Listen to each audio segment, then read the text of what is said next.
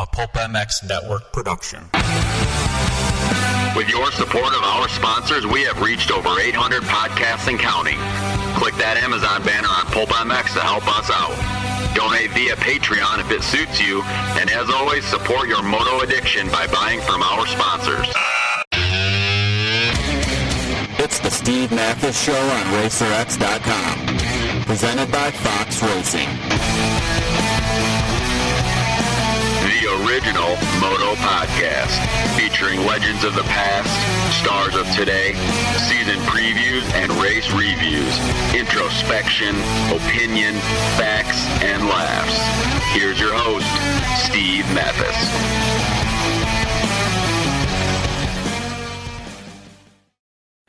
Welcome to the Racer X online podcast presented by Fox Racing. Thank you, everybody, for listening. Foxhead.com. Visit local authorized Fox dealer. If your dealer doesn't carry Fox, and uh, get a new dealer. Uh, mountain bike uh, equipment available at Fox Racing, which applies to our guests today on the uh, on the Racer X online podcast, and uh, also to racerxonline.com forward slash subscribe. Uh, sign up now for a sub. it's like twenty bucks, and you get some free stuff. So it's great great to have on there, and uh, um, it's a terrific magazine to keep checking out things and features and everything else that uh, that I do and we all do down at Racer X. So, like I was saying, uh, mountain bike gear from Fox is applicable to this man on the line. He's the father of Eli Tomac. He's a Mountain Bike Hall of Fame. Uh, BMXer, uh, all-time BMXer, all-time road biker, uh, now involved in our sport with obviously with like I said his son Eli John Tomac. What's up, JT? How are you? I'm doing pretty good. Thanks for having me on. Yeah, I just uh, you're an interesting guy. Like clearly, you looking at me, I, I, don't do a lot of bicycle training. We, we, I think we've established that. But um, I find uh, uh, you're always an interesting guy to talk to. The things you've done away from the sport of motocross are just legendary, and um, uh, people, you know, sort of still talk about you in, in reverence tone, reverent tones because of things that you've done in the past. And um, you know, now you're sitting, you're taking a back seat to your son Eli and his incredible success and everything else. And uh, yeah, I just found you an interesting guy. I thought I'd, I'd, like to talk to you a little bit about some stuff. I, I might ask you a few dumb questions, John, but you're used to that by now. I can take it. It's all right. um, hey, the 20s, first let's touch on Eli, uh, the 2016 season. Probably hasn't gone as well as you and Eli and uh, Kathy would like. Uh, certainly, us us experts in the media um, thought he would uh, be a bit better in his first year at Kawi. But there's the double shoulder surgery.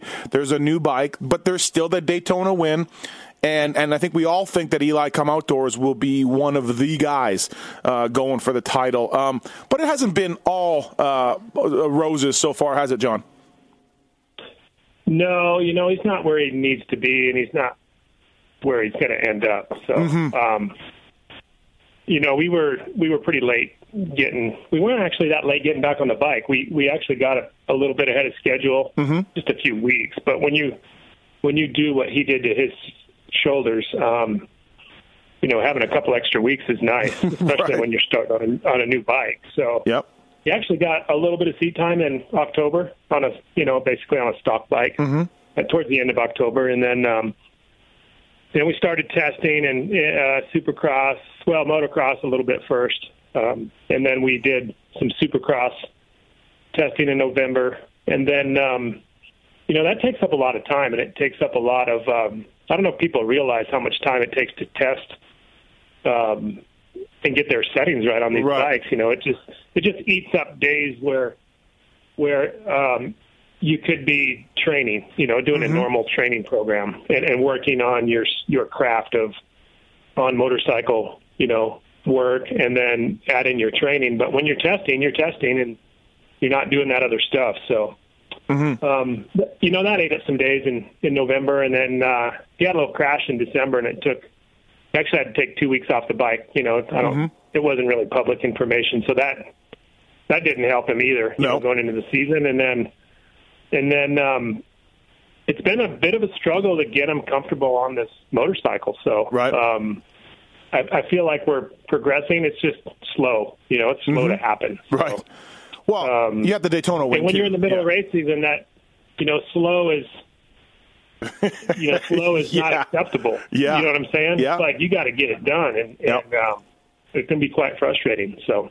but you got the Anyway. Daytona win. So, like, you know, in a way, you're like, okay, we got to win. You know what I mean? We, we know Right. what we're doing. I, that had to have been a bit of a, a bit of a relief for sure.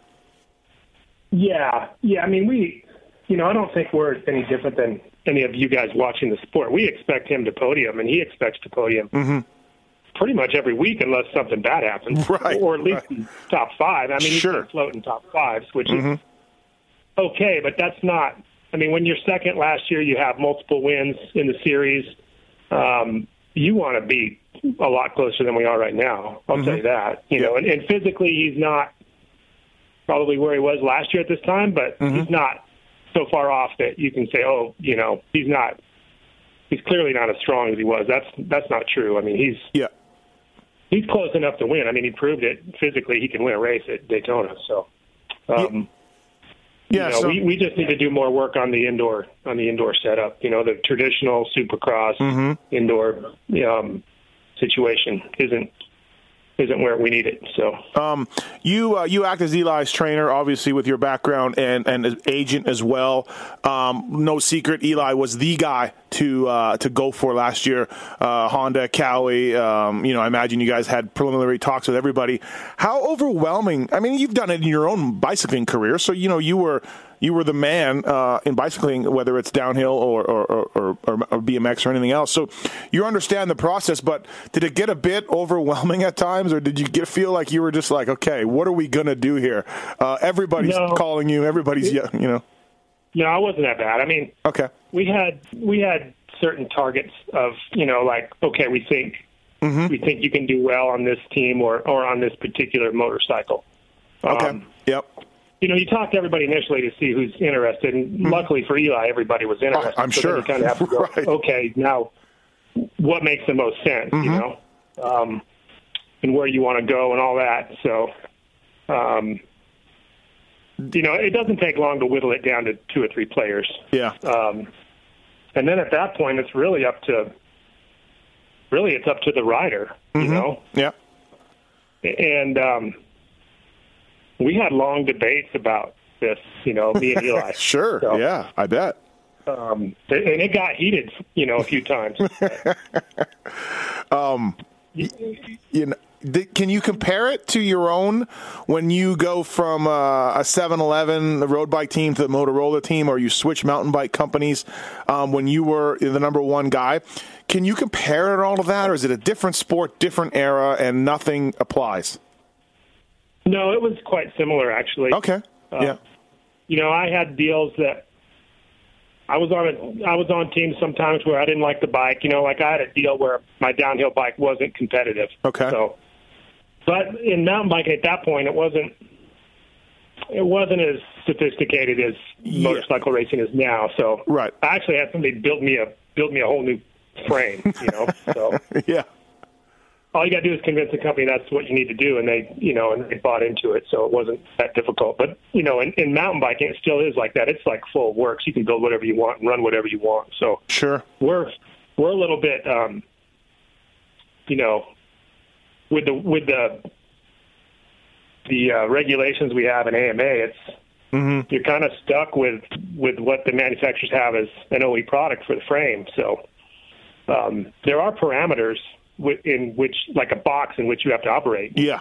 Yeah. You know, with with KTM and, and the Austrian guys, you're operating within their steel frame chassis, and you know, with Yamaha or Honda or Kawasaki, there's certain characteristics to those motorcycles that you have to, you know, you kind of have to deal with Yeah. with what those parameters are. So. No, absolutely. Um, you yourself, uh, you picked up moto. Um, I don't. Were you always into moto, even when you were a kid, or when did you start getting on a dirt bike and you're like, "Hey, uh, this is a uh, this is a a great form of training, and b this is a lot of fun." Like, when did you get into moto? Um, it's funny when I was a really little kid, I, I just was a fan. You know, Oh, okay. Like I used Yep. to watch um, Jimmy Weinert and you know Bob Hannah, and Yep. all that back in the back in the early '80s or whenever it was. You know, and and then I I couldn't really do the sport as a kid. I just I just I just didn't have the resources to do it. So I ended up BMXing because it was pretty close and it's Mm-hmm. Right, sure. easy to do. So that's kind of how I got started on BMX. And then I was always kind of keeping an eye on moto just as a fan. And then um, later on in life when I was like 19 or 20, uh, 18 or 19, I moved to California, and, and then I met, you know, in mountain biking had a bit of crossover at that point, and BMX with motocross a little bit. So Yeah. I met Johnny O back then, and we used to train a little bit together. And Mike um, Bell, right? Bell was into it too. I yeah, think. Yeah. And I got a bike back then, you know, from Johnny at one point, and um, I rode just a little bit, and I was, you know, I was a good BMXer and Yeah. a good biker, but I course. was certainly not a dirt bike rider. It's just different. So, um, So I you- rode a little bit in my mountain bike career, and then as I was more of a downhill guy at the end of my career, I actually rode a bit more because it transfers over pretty closely. Mm-hmm. And then um, the year after I retired was like 2001. I rode a lot of moto just because I was done bike racing. Yeah. I just wanted to do it. It was fun, and so I did that a lot. That's when Eli was on a 50, and Mm-hmm. we did Loretta's together and all that stuff. And that's kind of when he started to get into moto. I was riding with him a lot back then. So really, like you're talking. Okay, obviously, yeah, when you were little, but when you moved to SoCal with Johnny O, this is the late '80s, right? Around there. Yeah. You're you're 25 years old, 20, 30 years old, maybe. Let's say. No, at, Um, that, at that point I was, you know, 19 or something. Oh, okay, all right. But you really were starting from sort of a beginner rider. Um, and then you On want a motorcycle, yeah, oh, on a motorcycle, yeah, yeah, yeah. Like I'm just you're trying to figure out, and now you're out with Johnny O'Mara, and uh, you're like, hey, and he's probably looking at you going, oh, this guy. But you won a Loretta Lynn's title, like you really progressed, Yeah. fast, obviously. It's funny because I was good friends with John Gregory, the guy at Stone Yeah. KT Racing. Yep. And you know, and he sponsored me as a mountain bike rider, and then he'd be like, "Oh, you need to go." He made me up this gear, and it was it was funny. He'd make me all the cool stuff. he'd send me out riding with Brock. You know, we'd have to go ride in the hills, and then I'd go riding with Johnny, and it was just funny because I was really a beginner, and he Right. I would just go ride with these guys that were the top guys. So Yeah. it was pretty funny. And then you were like, hey, O Show, jump on a bicycle. Let me show you what's up. Let me show you. Yeah, but he was he was pretty good on a bicycle. Was he I mean, really, huh? was- Like your level? Yeah. Like your level? No, I mean I was I was top pro guy, and Yep. and when he was a pro motocross guy, Johnny O was a kind of a top level expert mountain bike Okay. guy, which is the next level down. Down. So, Right, but yeah, but pretty, that pretty respectable. Yeah, yeah, yeah, pretty he was really. I mean, he still is really strong. He he, he just trained too much when he was motoing. Was his problem? Do you think? And we just had this debate on one of my shows a little while ago. I mean, uh, Jeff Spencer was around. I know him a little bit uh, from back in the day when he worked with Chad and, and Red Dog. And obviously, O'Mara and Wardy are, are now unbelievably friends of mine, I would think. And I've talked to these guys. They, I mean, Wardy talked about doing triathlons on a Sunday after a moto, or or or or, or O'Mara is bicycling. Did these guys, looking back, I mean, and you were in with them, were they doing too much work Yeah, for for moto? sure. Okay. Yeah, yep, no no doubt about it. I bet O Show was doing fifty percent more hours than he should have been. Are you fifty percent? You think? um, because Yeah, we've I mean, really, he was. we've really learned a lot about rest. I feel like in let's say the last decade, and I'm all about rest, JT. So, um, but uh, we've Well, learned. I mean, the next generation was, you know, Pro and MC and those guys. So yeah, they they took it the other mean, way. it swings around, I guess. So So you, yeah. So in your opinion, like O'Mara and Wardy, they were just doing way more than what Eli does now and what Eli needs to do, and, and that sort of stuff. Like that's what we always talked about. We're wondering if that crosses over. yeah, I just, I think they were. I, I really do. I mean, I I know what what Eli does, mm-hmm. and, and and I know what he did going into like last summer and what he's done winning nationals and Yeah, yeah. No, you know the level for Um, sure. it's just um you know when you sometimes you need to take a step back and really go okay how long are these guys actually on the track for Yeah, you know? yeah, yeah. Right. well supercross 15 minutes that's Mm-hmm. not very long Yeah, 20 minutes yeah. motocross is 35 minutes that's that's barely an endurance sport on the motocross side you know Yeah, when you look at the yeah the grand scheme of things, road biking, mountain bike, cross country Yeah. races, right? Um, yeah i mean i wouldn't even consider it an endurance sport it's like almost hybrid in a way yeah, You know, you're like like a 10k runner, I guess. yeah, because your heart rate, where your heart rate is, it's still demanding, but yeah, the time. Um, so at some point, Eli, you get him a fifty, and he's racing and riding, and he's enjoying it. And you're like, well, I guess my kid's not going to be a bicyclist. Uh, he's not going to follow pops and be a world class bicyclist. He's going to get into this motocrossing. And you're all in, I guess. You and Kathy are just all in from the start and being like, let's see how far our kid can go. Well, he, you know, he's, when he was little, like I'm talking five years old, he was he would skate in skate parks. Mm-hmm. Okay. and he would BMX. He he BMX BMX raced, and uh, he was actually as a little dude, he was a really good skater and a, and a pretty good dirt jumper Oh, okay. BMX bike. Yeah, yeah. Um, but he was BMX racing, and then we took him to a motocross, like a little pee wee, you know, 50 race, and he seemed like he really liked it. So we just kind of kept going to the local races, and then the next year we'd go to the bigger races, and he's just started doing pretty well Mm-hmm. um, immediately. You know, when he was like, well, his six-year-old year, he was like 30th, 25th, or something at Loretta's, and then his seven-year-old year at Loretta's, I think he was.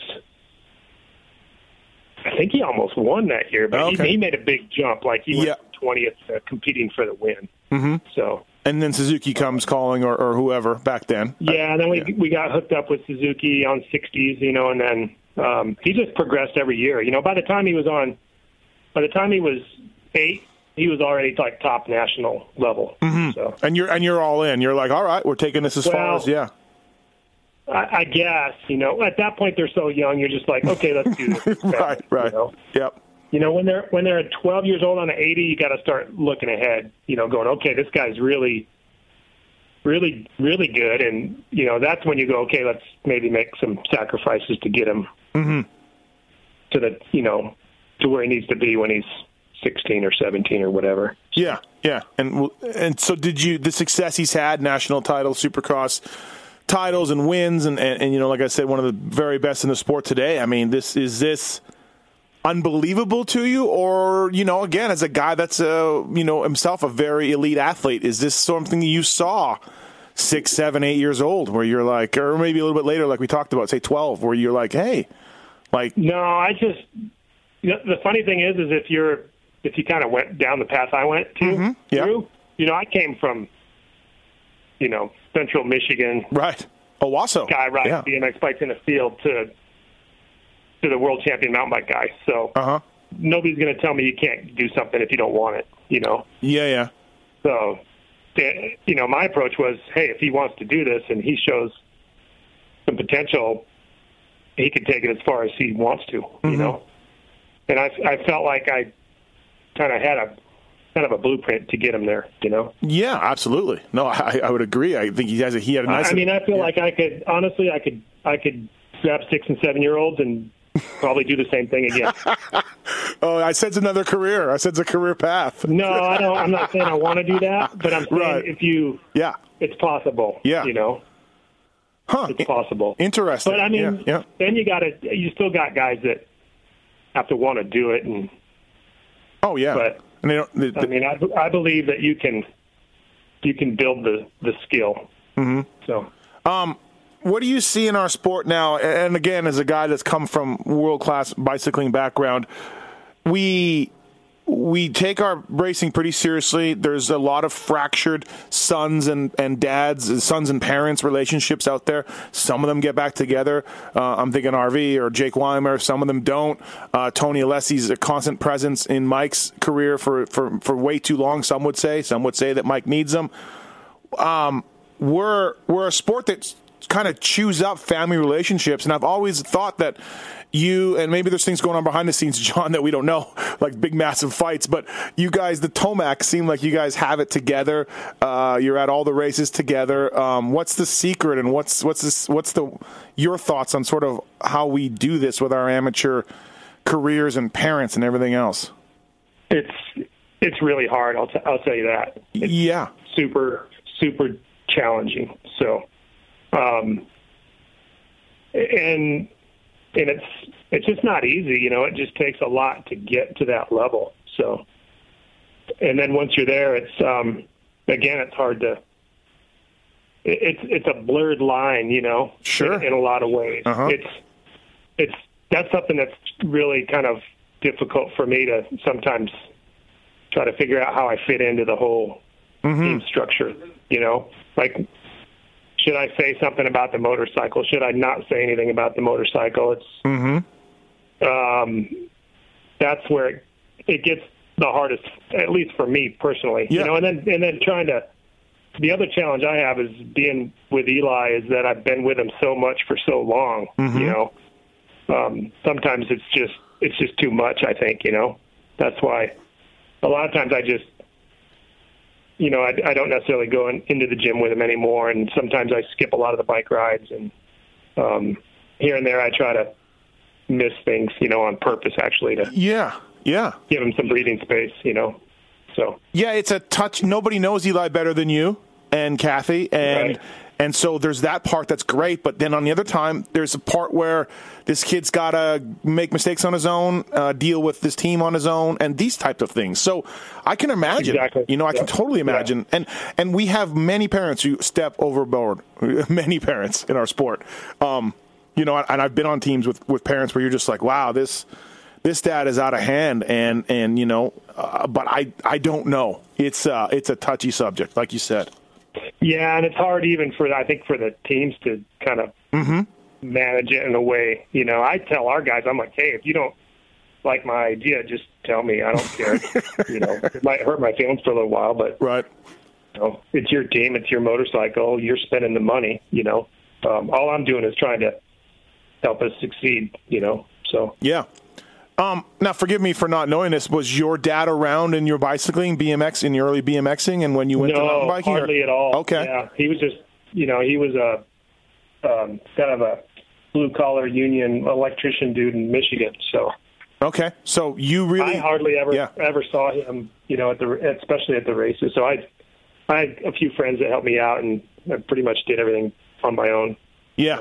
So again, you you coming from a different port, you're a self-made guy a little bit in everything that that you Yeah, did. way different. You know, uh, Mm-hmm. that's one of the things when I when when I started. You know, actually, when I had Eli, I'm like, I'm going to spend some time with my kids when they're young. You know, and I was able to do that. So Mm-hmm. Yeah. I didn't get that. With, I didn't get that with my dad. So Right, right. Um, the trainers in our sport today. Now, again, I'm, I'm just a guy on the media side. I was a mechanic for a long time, and been in certainly been in with riders uh, week in and week out, and and you know we talk about Jeff Spencer, and I saw some crazy things and heard some crazy theories from Jeff, and and I've I've seen other uh, trainers do this and that, and there's pills and there's potions and, and, and chiropractors that seem to be overstepping their bounds. It's a wild west of trainers in our sport. It's young kids, easily influenced with a lot of money, and some people that want to get their hooks in on it. Do you agree with this? Am I just being too pessimistic? Or are there things in our sport? no, Okay. that's pretty close. That's pretty close. You know, Yeah. There's some there's some marginal characters out there. I, I think so too. I think there's some people the that over- problem is, is Yeah. these guys. You know, these guys are so young. They're so young. They're high school kids. Right. You know. Yeah. um, and you know they're really they're not in a position to you know a lot of times to make these choices that are that they have to make. Like they shouldn't have to deal with that. If you, if you think about traditional stick and ball sports you know you're you're a high school athlete. Um you know you're you're in that high school system. It's it's pretty pretty well monitored and watched you know? And even at the collegiate level it's Sure. again it's pretty well Structured. monitored Yeah. and watched and structured and and um but in our sport it's you know in motocross anyway.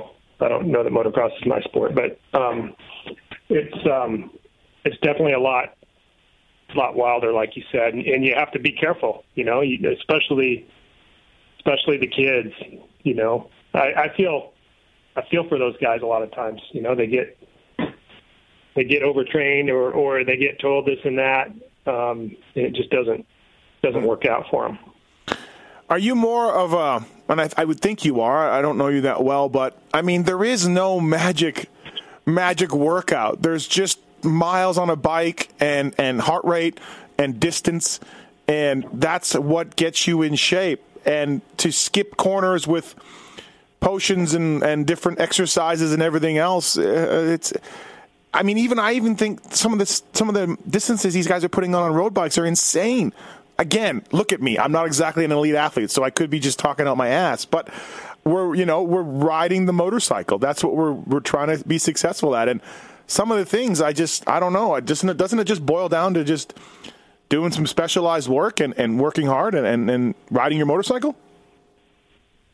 Yeah, that's my take on it. okay. Honestly. All right. I, yeah. I, I, yeah. I just I can't believe some of the miles these guys put in and some of the things I hear that they're doing for, for cross training and, and things like that. I'm just like, you just. No, you can. I mean, you can do that a little bit, Mm-hmm. you know. And and I kind of ran into this a little bit working with Zach last year, where he did a crap load of work in the spring, you know, during Mm-hmm. his break. And, and I'm like, "Wh- why did you do that? You know, you know, and, and right. In middle of July, you know, all of a sudden he had trouble. And, Yeah. And, but I don't know. You know, Yeah. I mean, everybody's, Everybody's- everybody's different. everybody has to do what they think is best. But Yeah, it's uh, I just I, I yeah again like riding the motorcycle seems to be the most important thing you can do for 35 minutes at a time, 40 minutes at a time, until you're almost out of gas, and then you know try to do that and maintain your consistent lap levels and put some road biking slash mountain biking in and uh, call it a day. Rest, make sure you rest.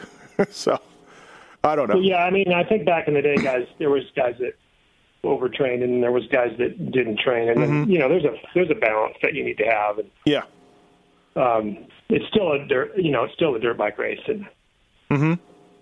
if Dooger was 21, he'd probably still get a podium. right, right. Yeah, there's that too, right? There's those guys that that J Law, Dooger. yeah, exactly. you know Yeah. um you can they can ride a motorcycle really well they're not doing anything else and that and then, then they can win races doing that so that just shows you, you know, Mm-hmm. you you need to train, but maybe maybe you don't need to do Yeah. 500 miles on your road bike.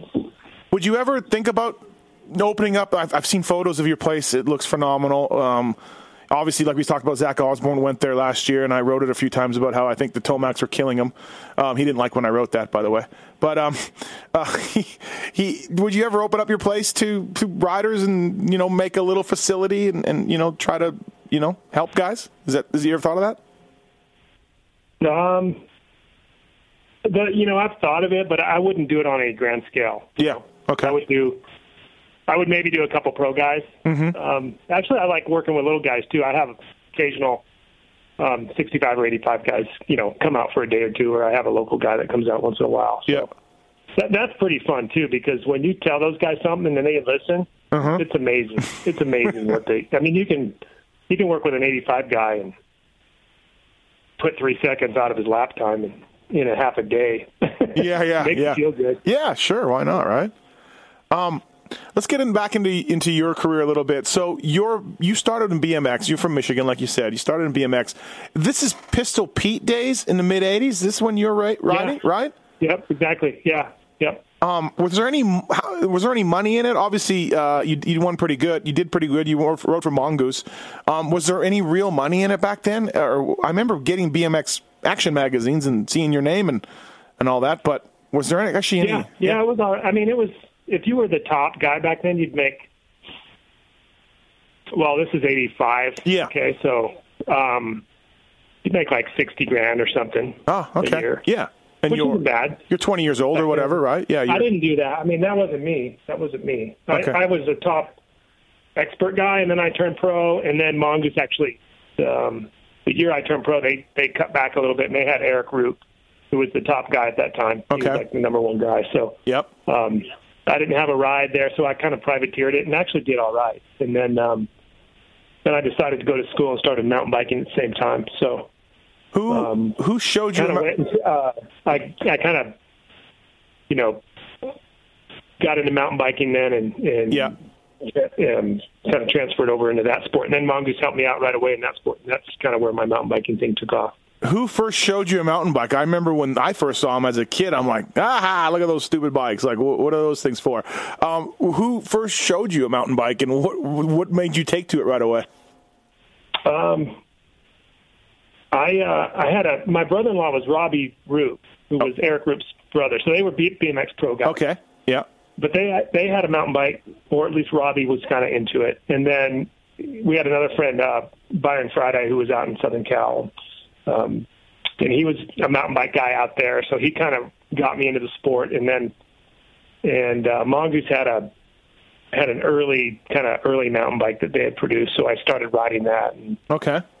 and they kind of showed me the ropes. And then there was a kind of a pretty cool little local, you know, mountain bike scene in Southern Cal at that time Mm-hmm. that I got into. But I, I my mountain biking exposure uh, when I started riding in '85, kind of started then really riding mountain bikes by.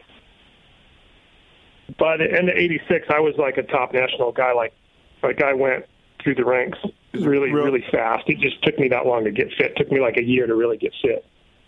Okay, so you weren't you weren't that fit then, coming from BMXing, really. You, I mean, you obviously were No, fit. A, but I you mean, weren't. i was a strong, strong BMX guy. yeah, yeah, yeah. But but doing that and then going and racing a two, three hour mountain bike cross country races. that's a whole nother world. Yeah, yeah.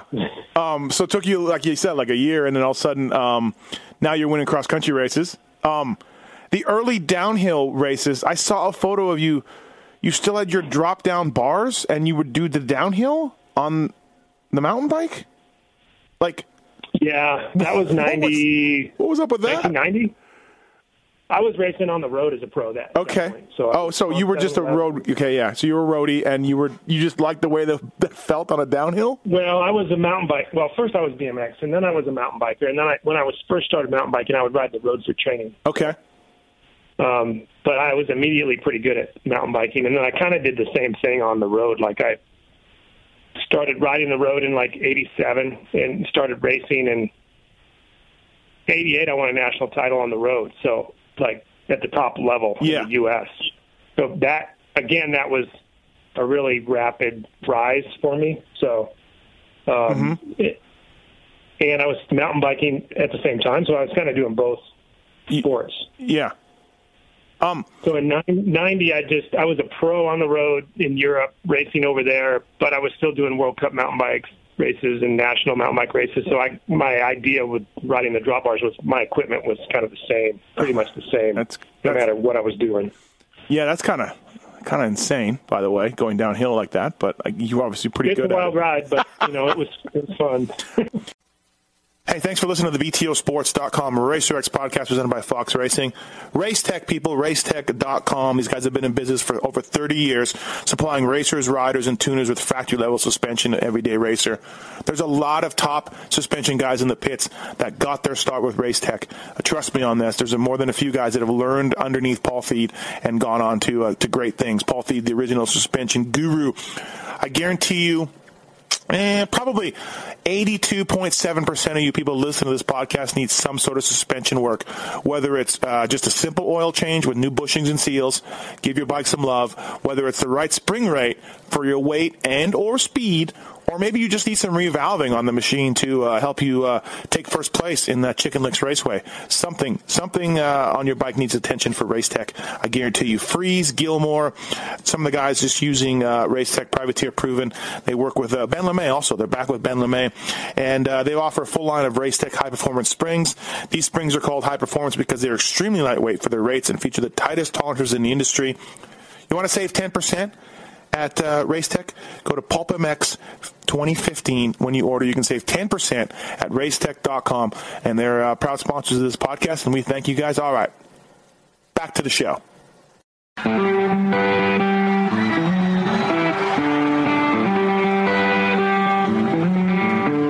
Michelin tires are back, people. MichelinMotorcycle.com. Michelin Starcross 5, brand new, available in hard, medium, soft, and sand. Uh, their off road tires are some of the best ones out there, and they've revamped this whole lineup.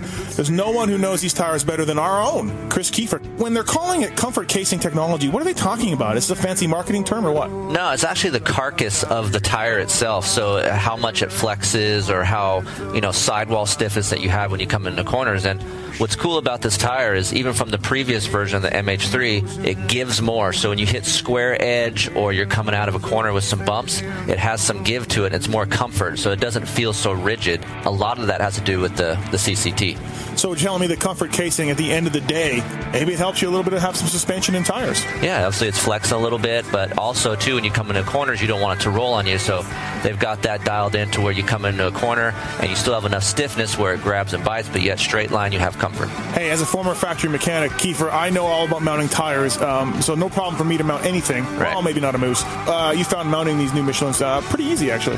Yeah, I'm a great test rider, but my mechanic skills are novice at best. So mounting the tire wasn't too bad. They sent me a bunch of tires to mount before testing, and I was out there busting in the garage. And normally you got to put some tires in the sun, let them soften up a little bit. But this, um, the bead rolls on really nice. I didn't have to struggle. No curse words were, were sworn in the garage, so uh, it was a lot better for me, you know, putting these on. Four versions of this tire. They cover all the uses, Keefer. Reduced weight, comfort casing technology, mounting, traction, handling. They do it all. Starcross 5, MichelinMotorcycle.com. Thank those guys. Check them out at the local dealer, people. These guys know tires and they know what they're doing.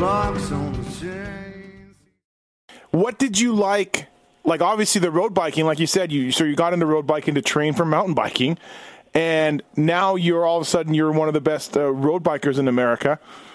Was it just almost like a guy like you couldn't settle for one discipline like whether it was Yeah, actually, I got to where I was really pretty dominant on the mountain bike. Okay. You know, I'd get beat occasionally, but I was winning a lot. yeah And uh, road cycling was just kind of more challenging, especially the European pro stuff. So sure yeah I just thought of it as another challenge. So, and you everyone was like john just pick a pick a pick a bike discipline that you like well, it, it got it got to that two years later. I had to pick, okay you know, one or, one or the other. But at that point, I was what 22 or something. So I was 22, 20. I was 22 at that point. So so when you, I was still trying to figure out what I really wanted to do. yeah what was more money the road biking i'm guessing in europe right the Euro- european road biking circuit was probably the, the most prestigious and paying the most If you were the man, yeah. yeah i mean this is greg lemond right I wasn't. I was by no means the man on the road in Europe. So Yeah. and I was the man in mountain biking. So you know, I did two years on the road, and then after that, you know, I, I was world champ that same year. On my second year on the road, I was world champ on a mountain bike. So the mountain biking kind of started booming, and it just ended up to be a much better deal for me financially to do mountain biking. And mountain biking was kind of more my style, and yeah and road cycling was um it's just not at that it's not healthy right now but i mean even back then it was not really a healthy sport so healthy being like healthy for your body Yeah, you told me one time um, that uh, some of the guys that you were beating in downhill and cross country starts started beating you a little bit. The more PEDs were coming into that sport, and then sort of you go to the road biking, and all of a sudden it's kind of coming on in there in the early '90s. You're noticing guys that you used to be able to handle start getting a lot better real quickly, right? yeah yeah i mean you you could see it you know it took me probably a year or a year and a half to figure that out on the road you know because Right. when you go over to europe you're you know you're pretty green and Sure. Yeah. Um, but after a while, you're just like, all right, this is just not normal, you know. Mm-hmm. So, um, and then that's kind of why I, I that was one of the reasons I walked away from road riding and went back to mountain biking because mountain biking was, you know, at that point at least it was a lot cleaner and Uh-huh. and um, the sport was still kind of infant and Pure. you know, Yeah. not Yeah. not really Yeah. super developed, and it was just it was just a lot different scene, you know, way different scene. Right. So and and, and two also um, so when you when you become the best road biker in America, um, someone from Euro, uh, the 7-Eleven team, I imagine, or, or they say, "Hey, come to Belgium and, and do these uh, do these tours." And, and is that kind of you're just like, "All right, cool." And then are you going back to America to, all the time to do the, the, the mountain biking still? yeah, yeah. Well, it was 7-Eleven was a uh, an American based Yep. European. Basically, we Okay. were a Euro European pro team. So, um, but it was American owned and American based. But we had a you know we had a an operational hub out of Belgium. So Okay. I lived in I lived in Belgium and, and for a better part of the year, and um, I would travel back to the U.S. to do the U.S. national mountain bike stuff, um, and then I would travel a World Cup mountain bike circuit. So, Oh, geez. and then I would okay. do the road racing, you know, fill my whole calendar with road races also. So I probably did 120 races Jeez. In 1990. We we had a Marty Smith one time did the GPs and the U.S. Nationals like in '78 or something, and phenomenal feat. He he got he didn't win either title, but just amazing going back and forth and competing on two continents. I, you're you're kind of doing the same Uh, thing. yeah. yeah. I was crazy. I was crazy back then. Yeah. One time I raced on Saturday in Durango. I did the Durango to Silverton Road Race, which is a cycling race over Okay. these two mountain passes. Yep. And then I uh, that race is in the morning. I did that one in the morning. I flew to Pittsburgh and did another big pro road race on Sunday. It was like a 150 mile race, circuit race. And then I flew home that night and raced the mountain bike national on the Monday because it was Memorial Day weekend. I did all three of those. Wow. You just couldn't couldn't get enough, I guess. I can imagine your your your VO2 max and your heart rates and everything else back then. Probably just like insane amount of training. Just just Yeah, it's different. You know, it's in cycling. A lot of times it's okay to be tired. It's just like it's just the way it is. yeah. Um, yeah. It's a lot different, you know, and it depends on what you're doing. Mm-hmm. A lot of times you'll just completely wreck yourself because in three or four weeks you're going to recover and you're going to have really good racing form. Yeah. Um, you can't do that in motocross, you know. Motocross and supercross, when you do a 30 week schedule, you're not going to have like these big peaks, you know, and Yeah, valleys yeah. like you would, like a lot of endurance athletes. like the have. cycling guys do, yeah, where they they plan it and everything else, and they want to peak. Yeah, Exactly. Yeah. It's just different. Yeah. Um, Yeah. did you know Greg LeMond at all when you went over there? Was he done by then? Yeah. Yeah. No, he was there. Okay. He was racing. Yeah. So yeah, he- I got to race with him. He was, he, he was one of my, you know, superhero dudes. He was awesome. So, yeah. And then uh, also too, you you knew Lance Armstrong a little bit, right, on the Motorola stuff? uh, or not really. Okay. I mean, I never, I might have raced with him once or twice when he was younger. Okay. Possibly, but I, Yep. uh, the year, the year I stopped on Motorola, the next year he came on the team. So. Oh, okay. All right. I thought you got crossed a lot of times Yeah. when when he was a top amateur guy, like when you're a top amateur guy domestically in the U.S. as a road cyclist, you're on the national team. You're on a map. Yeah, yeah. When he was on the national team, I was already off of it and being a pro. So Okay. um, we never really. I mean, and then he, he did a few mountain bike races Yep. um, during his road cycling career, but um, I didn't get too friendly with him. Right, right. Um, yeah, I kind of I kind of had him figured out before. Well, I was going to say, like, without get, yeah, without getting too much into it, none of what happened to him surprised you. No, not at all. Right. Y- Yeah, like you know, all those years of saying, "I'm clean, I'm clean, I'm clean," and passing all the tests too, as well. Or not all of them, but you know, whatever. We know all the history by now. Not a surprise to you. So, No, and it's it's you know not a surprise, and um, you can only imagine some of the debates I had over dinner with friends. You know, well, who thought he walked on water? Oh, I believe me. I was a, I was a mechanic when he was winning in er, 2001, two, three, and I'm like, I was like, there's no way he's not cheating because everyone else was, and his records, he's smashing these records, and people used to get so mad, John, that you would question Lance, and I just, it just, it was a fall from grace that I think a, a lot of people kind of knew was coming. You know, and Greg was one of them. Greg LeMond was one of them. Yeah, I mean, if you race over there, you you know what's going on. You know, Mm-hmm. so Um, if anybody's done time over there in the saddle, they you know yep. You know they they know what's going on. So This is uh, probably a hard question for you to answer, but out of all these races you've done and won and done well in, what's the hardest one, John, for you? Like, what is one that taxes you, taxed you the most in all these years? Was there an event or two that stood out where you were just like, I don't ever want to do that ever again? no, it's not that you don't want to do it ever again. Okay. uh, but the the long stage races, like the time I did the Giro, um, Mm-hmm. those those two three week stage races, Yep. the amount of fatigue you have is incredible. So um, that's really hard. It's hard to explain. It's hard to explain to somebody that Yeah. you've done so much cardio work that your heart is fatigued. Like it's tired, like your leg muscle gets tired. Your heart is that tired. That is hard to And then understand. you got to wake up and do 10 more stages, like 10 more days in a row. Yeah. Yeah, no doubt that it's full of PEDs at some point. That's why I say it's, it's not healthy. Yeah, like your body cannot do it. Um, No, you're, that's what that's the problem with that sport is it's so hard. Mm-hmm.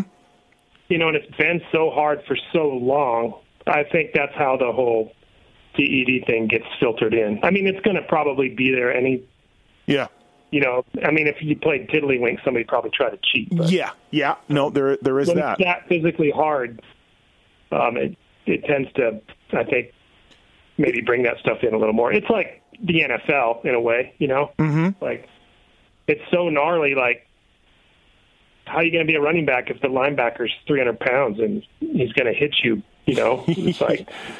Yeah, and if you look at the average, there's a reason all those guys are getting concussions. It's because they're running twice as fast as they used to, and they're twice as big as they used to be.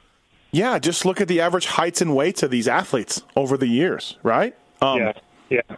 There's got to be a breaking point here, and maybe we've reached it in helmet technology. Uh, in talks speaking about the NFL and hockey, and something I follow is hockey, and maybe we've reached a limit where, you know, guys are too big, too fast, and and it's just not going well. Um, well, yeah, I mean, I think the the helmet can and will get better. It just needs to. So yeah, yeah, absolutely. Um, did you do the Tour de France? No, no, I did two years over there on the road. I did, did the, the Italy, and, yeah, Euro, yeah. Um, I was 22 and 23. You don't normally do the tour really until you're 25 usually. That goes back to how hard it is. Yeah, to like you're not you're not ready type deal. Yeah, it's funny because you know it's funny when you come from cycling, you mm-hmm. know, which you're not even really considered much of an athlete until you're at least 21. yeah. And in, in, in, moto, it's like if you're not throwing down when you're 16, you you're, know, you're done. Yeah. You're done when you're 25. yeah. It yeah. Just, it, it, you know, and that kind of helped me hold. I held back Eli quite a bit in the younger days. Like we weren't super mm-hmm. hardcore. Well, so like McGrath, McGrath was on our show a few weeks ago, um, and he his theory was he thinks you have 10 years in moto uh, of 100% all out, balls out, 10 years. Uh, we saw our, we saw RC and RV pack it in early. Um, we've seen Millsaps and Alessi. Uh, certainly, they've had good careers. There's nothing wrong with them. They've made lots of money. They've never won anything that's to speak of, and they've they they started when they were 14 wide open, and, yeah. and now they're kind of done. And honestly, like MC had something. I think I think he had something there where you have ten years of all out. And no, I totally agree with him, and, and I feel the same way. Like, mm-hmm. and that's kind of why I like. Held I didn't go real hard with Eli until he was, you know, until that year he started as a pro, which he was 17. So yeah, yeah. Now um, you're like, okay, so now we'll go. And I did it, you know, I did it myself. I went really hard from about 86 through 96, mm-hmm. you know? And when I, because I stopped cross country racing after 96, I was like, I'm, I'm done. I can't do it anymore. Yeah. So I'm just too worn out, too tired of doing those, you know, uh-huh. 20, 30 hour weeks. So yeah, um, my last four years I did just downhill, and it was just different style of training. You know, more power work, less time in the saddle, just totally different. Yeah, what kind of preparation is so. downhill like? I've watched it on TV and I've seen it. Obviously, um, it, it, I guess it's, it's not really cardio. It, how scary is it? I guess it's a different skill set from almost anything else that you were did you were doing, right? Yeah. Well, it's the races are normally two and a half to five minutes. Yeah. Back when I raced, they were a little bit longer. They tended to be. Oh, they were longer. okay. Yeah. But not that. But I mean, that being said, we had some races that were you know, 12, 13 minutes. That yeah. was rare. Normally they were six, six, okay, four to six minutes. So, um, but yeah, it's it's it's wide open, like max heart rate. So, um, it's cardio for sure, but it's just like it's so short that um, you don't have to have a massive VO2, but you still have to be fit. Right. Um, the highest heart rate I ever recorded was on a downhill race. Oh, really? I, oh, wow. Okay. Yeah. yeah. I hit like a 202, but I would hit like 200, 198 a lot on my downhill runs. So a little bit more like moto, a little bit more like moto, high heart rate and intense. Yeah, I mean it would be it would be closer to supercross, you know. Mm-hmm. Yep. Like a downhill would be pretty equivalent to doing a heat race, I guess. Sure, you'd say.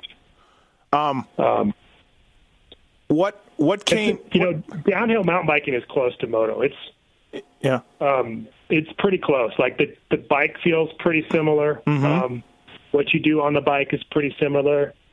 Chassis is pretty close. You know, you don't have the engine, you don't have the dynamic of the crank weight and engine braking and and that, but the fundamentals of chassis setup and suspension are pretty darn close. Right. Um, I'm guessing road biking came hardest to you Uh, I would think it seems like um, from what you've been saying. What came easiest to you, whether it's BMX, whether it's downhill, cross country? What were you surprisingly really good at right away? Um, well, the easiest for me is probably shorter cross country um, mountain bike events. You know? Okay. Yep. Just because it kind of was right in my wheelhouse. Because I, I, I wasn't like if you look at a cross country mountain bike guy, they they tend to be kind of a little bit skinnier and lankier. Yeah. Um, I was a little bit bigger, so I made more power, but I didn't necessarily always climb the most efficiently. You know, if you're going up a real long climb. So Right. if it was a technical, you know, a technically demanding course that had a little shorter climbs on it, that was, you know, Mm-hmm. kind of right in my wheelhouse per se. How much? How much? When it comes to cross country mountain biking, and me being a former mechanic, this is kind of interesting to me. Um, you talked a little bit about the downhill bike setup, uh, but how much setup on a bike is there in cross country mountain biking? Um, uh, you know, That's just um, fitting it to your okay. to what works for you. Um, Because you said you're a little bit bigger guy, so you had to set things up. Well, a yeah, there were certain components that I had to use, and I or I, you know, I would avoid maybe super lightweight stuff that wasn't rigid enough. Okay. You know, Yep. um, cross country, you're setting up basically your your tire pressure. Mm-hmm. Um, you have a suspension fork, which pretty much everybody does, you, you Yeah. set that up to, you know, to work for you. Um, you're gearing a little bit. Um, that's about it Okay. really Yeah. on on setup. So- I mean, there's there's definitely you know like the construction of the frame. You know what certain characters you might characteristics you might like. You know how much flex you want in it. Mm-hmm. Yeah, I would think so. That was all. Like you said, you can do anything in mountain biking, so you can tune all that for your how how, how hard you hammer, how, how much you weigh, all that kind of riding style, right? Yeah, you have to select your tires too. Um, Yep. and then you know gearing a little bit. It's definitely not as detailed as, as moto. Downhill is downhill is Is pretty detailed Yeah. if you want to make it that yeah. way. I mean, we built in '97. I started Tomac bikes, and we built our own bikes ground up. So, um, you know, we really studied those things. did you cross paths with Palmer, or was he after you? No, yeah, a lot. I raced him Okay. in 90, 97, I think. Me and him, me and him had a huge duel in the national series. So you're the vet, Um, and he's the he's the hard drinking, hard living uh, J Law of the time. Yeah, he was J Law, and I was done. And, uh, I ended up beating him you know, by a couple points in the Uh, end. So. yeah, the vet. But we were actually, it was funny because we were way different, but we were actually pretty good friends. Oh, you were okay. Yeah. Yeah. Yeah. Yeah. yeah. Um, he's a unique guy. I've met him a few times. and He's still a Yeah. unique guy, Shaun Palmer. Um, uh, yeah, starting Tomac bikes. How did that happen? What did it? How did that come about? Uh, you sold it, I guess. I understand from what I what I read about, but you still have some input into things and all that. How did it? How did it start? Uh, I was riding for a company called Giant, which they're still a big bike Yep. producer. Yep.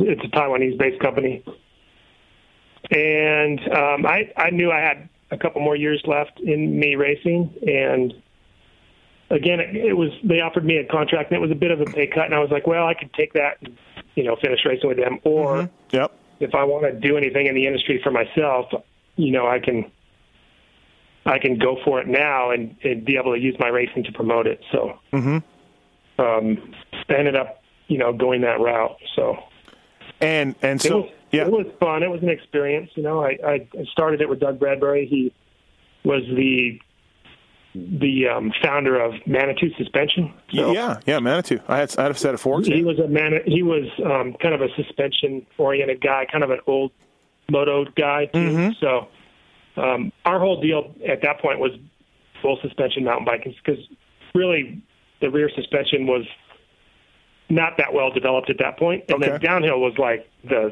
spearhead of all bike development. Really, Yeah. so that was that was pretty fun. So. Um, when you sold it, did you make some money off of it. Did it was it success No, financially I mean, I well? Or I didn't sell it. I, I licensed the trademark. oh, okay. Yep. I licensed it with a company, and then um, got it back, and then licensed it two more times, and I just got it back again. So it's Oh. kind of it kind of goes through different morphs. Goes through phases. Um, Yeah. Let me ask you this, though. Something that I've talked to RJ about. RJ had a chance to invest with Jim Jannard back in the day from Oakley. and Yep. and never did, and still still regrets it to this day. Did you ever have a chance to give Jim Jannard some money? Because you were one of the first guys, LeMond, you, wearing Oakleys, what I remember as a kid. Yeah, yeah. No, I didn't have that chance, but it's funny because I was with those guys back in like 85, 86. Yeah, yeah, oh yeah, And they were with me my whole career, which is pretty awesome. And then yeah. it's kind of the same way with Bell Helmets. I was with them forever. So, And now you're back with them, yeah, with, with Eli, yeah. Um, yeah, it's fun. It's fun to have Eli and, you know, have relationships with some of these people, you know, like Sure. second generation uh, deals. So, you call Gregory up, see if he wants to make some gear, see if he could fire up the sewing machine again. no, I used to busy flying the Super Cubs. So. I know. I actually I did a podcast with him uh, oh three four years ago. I reached out to him out of the blue, um, and a great guy. Really interesting story about JT and shutting it down and selling it, and, and you know why he got out of it. And uh, really nice guy. Uh, unfortunately, he told me he was going to send me some JT stuff that he still had in a bunker.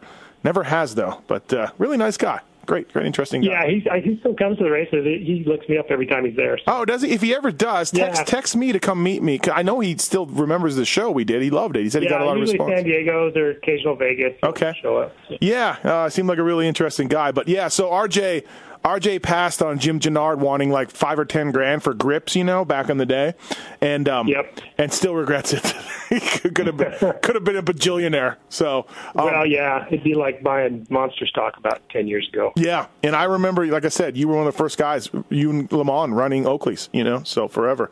Um, is there anything that you think, uh, as far as our sport goes, motorsport, coming in from your background uh, into our sport now, is there anything like that you're surprised that we don't do more of, uh, training wise or sport wise? Um, obviously, you know, we, you and I have had some conversations over the years uh, about PEDs, and, and we got WADA testing, we got USADA testing, and um, it's I think it, it's good, it's a good thing. But is there anything like either that lines or anything else that you think that you're like you want to shake your head a little bit and go like, why aren't we doing this?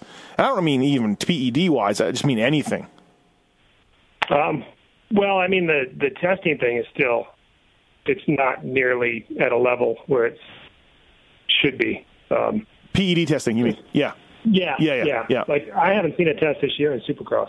So They just had one at uh whatever yeah. we just were Indy. yeah, that's the first one I've heard of. Yep. Yeah. Um. But if you really want to do it right, you have to. I mean, it has to be like a lot more often. Yeah. It would help.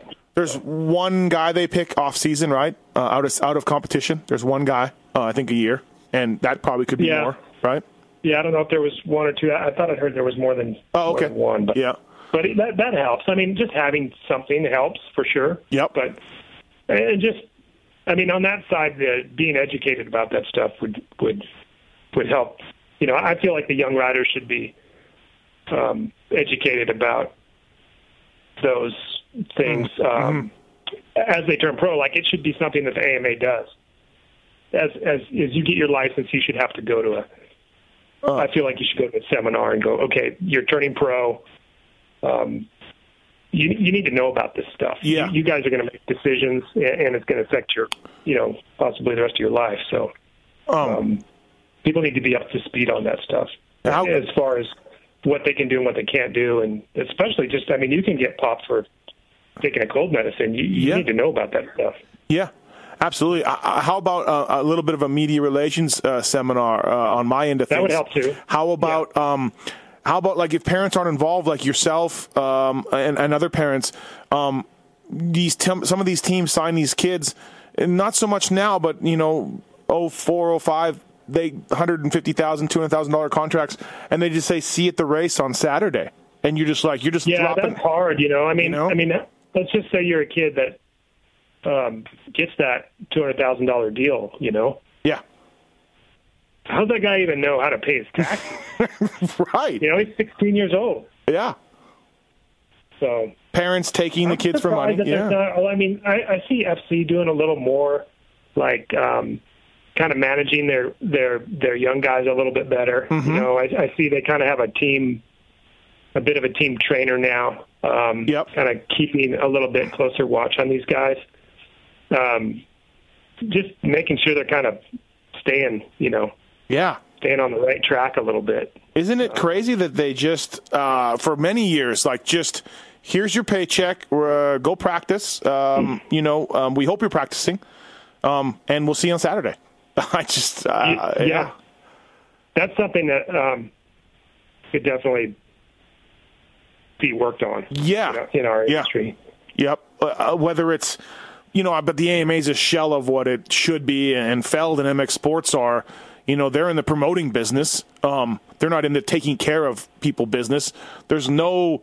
I'm not all about Big Brother coming all over people. You know, as far as my life philosophy, but it almost feels like we need that a little bit in our sport, a little more, uh, or something. Uh, you know, yeah, some, some, like you said, it can get, Yeah. can get over the top, but Yeah, absolutely. But I just wonder, like sometimes we're, like you know, why why is we have WADA and Supercross and USADA and FIM and we don't have F, we have different rules here. And, you know, it sometimes just makes me shake my head. Where like there's millions of dollars at stake in our sport at the very highest level, and sometimes you're just like, wow, we're just not organized.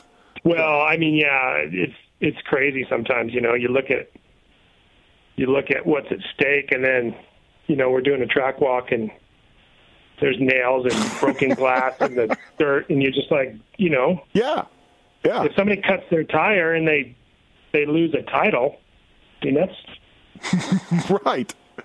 that's a million dollars, you know, Yeah, absolutely. you got a nail in your tire because somebody didn't screen the dirt. Yep. Yeah, I agree. Um, or you know, with the red flags with Dungey losing that win, it's like, you know, it's a huge swing in money for Ryan Dungey, and, and it could have affected the title. It's not going to affect the title, but we're going to just arbitrarily decide that he's he's going to lose a win. And meanwhile, we see dudes jumping all the time on these flags. You've seen it, I've seen it, and Yeah, yeah. I mean, how is there not just like a, a wide angle camera videoing the whole race every time, yeah, yeah. getting everything, you know? Yep. Yeah. And, and then we just decide, oh yeah, okay, Dunge, you're going to lose this win. Yeah, I just I don't get it, but I, I, I guess Yeah. you and I could both I go on. My, Yeah. My biggest complaint, really, honestly, if I could just take one thing, go, this is what really needs to be fixed. Uh huh. Priority one, um, at the pro level, is is just allowing these guys to be able to make a, a decent living. You know, the the guys that are from 10th to 20th to 30. You know, the Mm-hmm. guys that the privateer guys. So Yeah. somehow structuring that so those guys aren't paying for what they're doing, you know, so at least they make a little bit of money. You're you're one of the elite 20 in the world to make a 450 main event, and yeah, you're paying to go racing. Um, Yeah, it just to me it's like, you know, I, and I don't want to point the finger at the promoter, you know, but I mean, this is your product and you're selling it to people, you know, invest in it, you know, and make an investment in that. Yeah. Some kind of privateer fund or, or something, you know. Believe me, my listeners right now are, are waiting for me to bring up Kyle Chisholm, Nick Schmidt, because that's all I've been doing lately when I talk about how unhealthy we are. Is uh, Nick Schmidt and Kyle Chisholm who have made it because they make 450 main events, so they're very, very, very good riders. And we have kids who are getting 10th in a regional series, maybe making double what they make because We've already decided that Kyle Chisholm and Nick Schmidt can't win, so we're quote unquote we're over them and we're on to a 16, 17 year old kid who's getting 10th in a regional series and he's making more money. I don't. We're a little broken now there, in my opinion. You know, um, we should strive to be Nick Schmidt and Kyle Chisholm in the 450 main event of a Supercross. Yet we're already decided. Ah, they can't win. We're we're we're done with them. So Yeah, yeah. I mean, that's a that's something I see a lot of. It's like this um, win or nothing mentality is Y- pretty strong in the sport. it's So- really strong. Yeah, and yeah, and that's something I don't like because I think when I watch NASCAR, I think all those guys are awesome. Mm-hmm. You know, and when I watch like professional bull riding, I still think the guy that gets like 12 place is super gnarly. yeah, of course, right, right. And so, I, you know, I'm like, those guys are all awesome. Yeah. You know, they should all be getting paid well for what they do. Yeah, So I wish our sport was kind of a little more yeah, like that. Well, I, I don't know how it was in your in whether it's road biking or downhill or mountain biking. You know, Ryan Dungey is probably making ah five to six million a year. Would you say that's probably accurate? yeah. Yeah, Yeah. It's how many times we can beat him. Yeah, sure. Uh, Five to six million a year for Ryan Dungey. The man who is ten spots below him is maybe making two hundred thousand. It's a massive difference. Yeah, but 200 grand's okay. Yeah, I know it is, but the guy that's not making anything. okay. Well, then the guy in fifteenth is making fifty thousand dollars. You know, Yeah. um, and that and yes, Ron Dungey should make more money. He's very good, um, but uh, the fifteenth place guy is also incredible. So Yeah. Yep. Um, no, but I, I kind of tie it to if there's revenue, if there's revenue from ticket sales and there's revenue from TV, I, that's where I feel like it should get kicked back into the riders. right. Um. I can't blame manufacturers and, and industry sponsors paying guys to do well and putting their money where they think it's best spent to help them sell product. right. Um, but when you're selling 60,000 seats and you're getting X amount for TV, I, I feel like that should be somewhat shared, shared Yeah. revenue. Preaching to the choir for sure for me. Um, before we let you go, here, John Tomac on the uh, Racer X podcast presented by Fox Racing. When you go on uh, mountain bike rides now, cross country or whatever, how far off of you are you from your peak? Um, are you way worse than you used to be, John? Do you get frustrated, or are you still Yeah, pretty yeah, ham- way worse. Okay, you're way worse. So you're pretty frustrated. I'm, I'm no, I'm pretty decent descending because Okay. you know once you develop skills, they tend to kind of hang around. uh huh. Um, certainly, I'm not as sharp as I used to be, but it's the climbing and the endurance and that. You know, Yeah. I'm I'm probably 20 pounds heavier than I used to be. Oh, know? are you really? Okay. And Yeah. Mm-hmm. Not nearly as strong. So the power to weight is not there. And And you and you shake your head. I ride, yeah. I ride hills or passes that I used to ride, and I look down and see what gear I'm in. I'm just like, I mean, I would be like in the gear ratio would be so different. you're disgusted with yourself. It's it's just weird, you know. You're like, yeah. was I really that fast? And I'm like, yeah, I guess I was. I guess I was. I can imagine. Certainly not anymore. I can imagine, John, what we're talking about compared to you, compared to an average guy. What you're talking about, like compared to, you know, uh, I, you know, and I don't feel like I'm horribly slow. yeah, you know, but yeah, yeah. I, I must have really been fast back then. That's all I can say. That's all you can think about. That's it, right? Yeah, I must have just been really good. Well, you probably were. Um, there's probably a lot of amateur cyclists uh, listening to this, uh, riders that, that that that do ride uh, on or off road, uh, and, and and different people who are. I mean, bicycling is so big with moto people. And uh, what advice? Do you have for someone who? I mean, let's face it. There's people listening to this who, who look up to you, and and you were you were you know a god of bicycling for a long, long time if for the average dude, like what's some advice you'd pass on for training, whether it's mountain biking, road biking, whatever? What kind of stuff do you beliefs do you stick by and things that you would help somebody out with? Well, it kind of depends on where they're at, you know, with Mm-hmm. what they're trying to accomplish. If it's like an amateur racer, um, even if, even as a guy that's maybe getting a little bit beyond that, it's just having a plan, you know, Mm-hmm. like a training plan that uh, that you can follow, and it has some science behind it. So, Right. you know, and, and I think that's we've seen that now in, in moto. You know, I think that's one of the things that um, has made Aldon pretty successful. Is that not that I think he was one of the probably the first higher higher profile trainers to Mm-hmm. To kind of bring that to the table. I'm sure Spencer did, but Spencer wasn't as hands on as Aldon was when he started working with Ricky. So Yeah.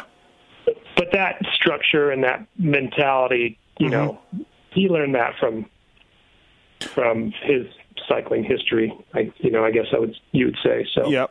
Did you know But that Aldon at all? structure is really important. It's like it's like building blocks, you know, and and uh, and and that that makes a big difference, you know, instead of just randomly training. So.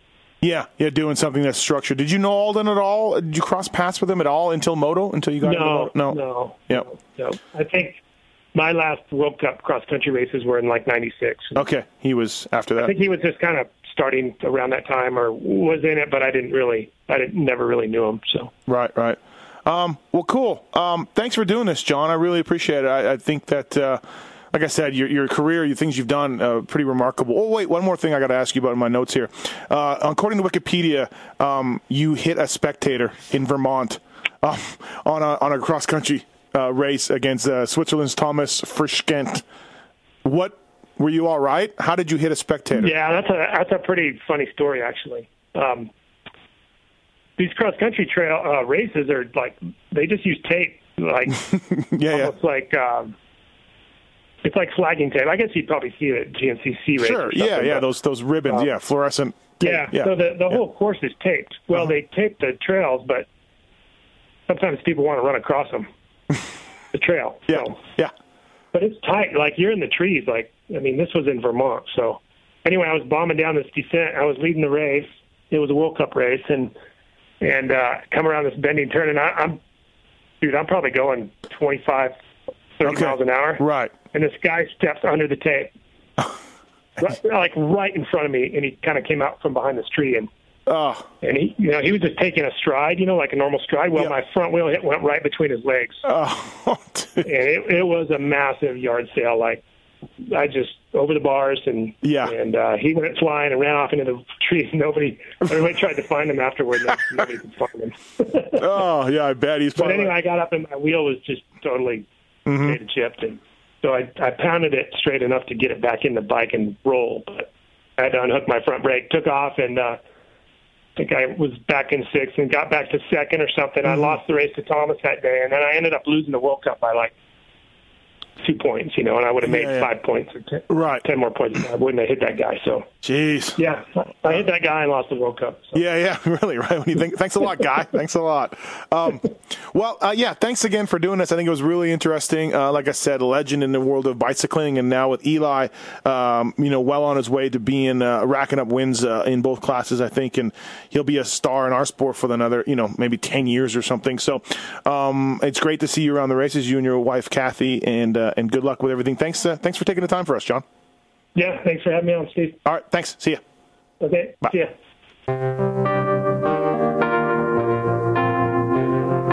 Thanks for listening to the Steve Matthes Show presented by Fox Racing. Don't forget to check out some of our past shows, including motocross legends such as The bad boy, Rick Johnson. I looked down and my hand was junk. I mean, it was sitting over to the side. The tendons were jerking in weird places. And, and my biggest disappointment with Danny Storbeck is that he never said sorry. Because Danny and I were friends, and we've never talked since. Brian Lunas. Before the 500 event, Dave and I fly to Germany, go down to Stuttgart. There's this little shop out the back of the Mahle factory. We get our cylinders, take them back, and you know off we go. And you know we ran Nikasil cylinders as a factory part for a handful of years before anybody ever saw it in production. Dave Arnold. And, and Magoo was all, you know how he did the big pancake thing, and right. and he's got the thing. He's completely laying on the gas tank trying to miss his tree. I mean, he would have gone even harder, jumped farther if that tree hadn't have been, you know, if, if it hadn't been there. The Hurricane, Bob Hannah. I love the guy. I don't dislike. I think he's the greatest competitor this sport ever had. Absolutely, 100% in my mind. I firmly believe that statement I said about these modern day guys in Switzerland or Holland or Belgium on 45 minutes on the same bike. You're not beating Roger. Are you crazy? They're not doing it. If they think they're so much better nowadays than they were in those days, they're fools. They're different bikes, different times. The Beast from the East, Damon Bradshaw. it got to the point where I didn't want to leave home. And once I got to the race, I wasn't into it. If I wasn't going to give 100%, I'm not going to take their money. The working class hero, Doug Henry. It was definitely an emotional moment for me. Just thinking to myself, that's it, you know. And it's, it's amazing the stuff that goes through your head in a short amount of time of the things that you know that I was going to miss. The Dooger, Ron Lechien. Until you really open your ears and you want to listen to what they're saying, it's like beating a dead horse. I mean, you know, and I know from personal experience. Did anybody ever sit me down? Of course they did. Everybody did. Pro Circuits, Mitch Payton. There's two ways to make the money. One is you can sign for money, or two, you can earn the money. I'm a high believer in earning the money. I think they ride better when they earn the money. Seven-time Jeremy McGrath. I was so mad, like so disappointed and so frustrated that I pulled pick and I left. Every point counts. I could kick myself to this day for not just riding around in tents. It's been no problem. My my ego got in the way, you know. The O Show, Johnny O'Mara. stuff that you could you'd sit there if you didn't even want to ride it, you just wanted to just look at it all day. I mean, I got a chance to test all that. I like that era I was in, I really do. Search Pulp MX in the iTunes Store to enjoy these and over 800 great motocross podcasts.